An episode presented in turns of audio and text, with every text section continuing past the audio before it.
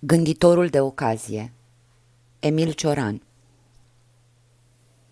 Trăiesc în așteptarea ideii.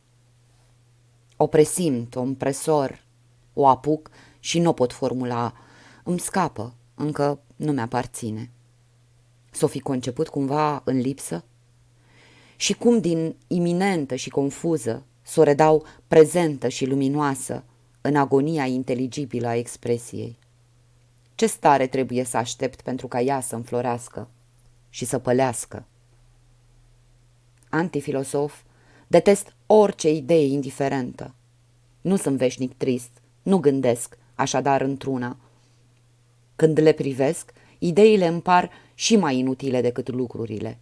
De aceea nu mi-au plăcut decât elucubrațiile marilor bolnavi, meditațiile insomniei, străfulgerările unei spaime incurabile, și îndoielile străbătute de suspine.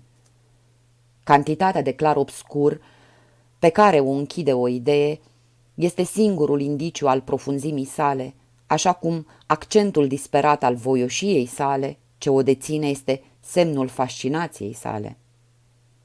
Câte nopți albe ascunde trecutul tău nocturn?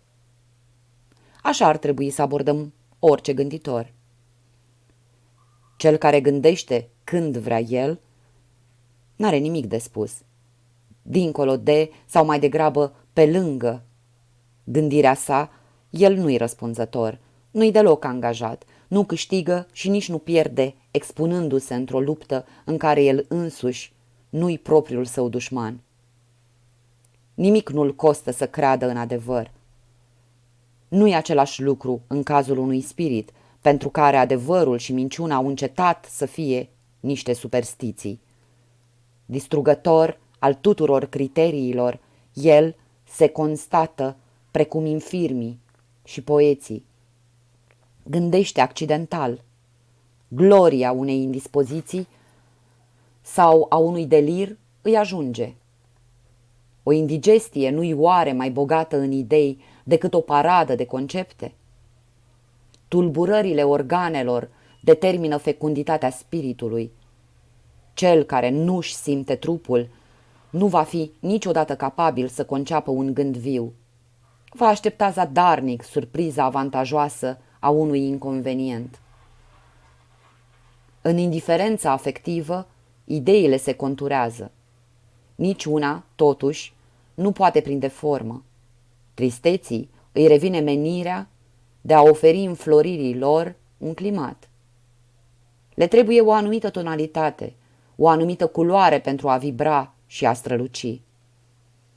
A fi multă vreme steril înseamnă a le pândi, a le dori fără a le putea compromite într-o formulă.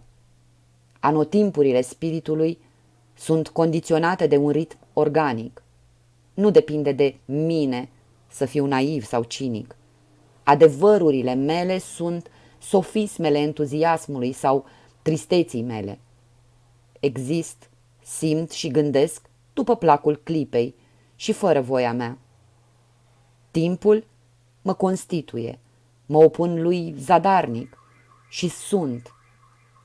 Prezentul meu nedorit se desfășoară, mă desfășoară.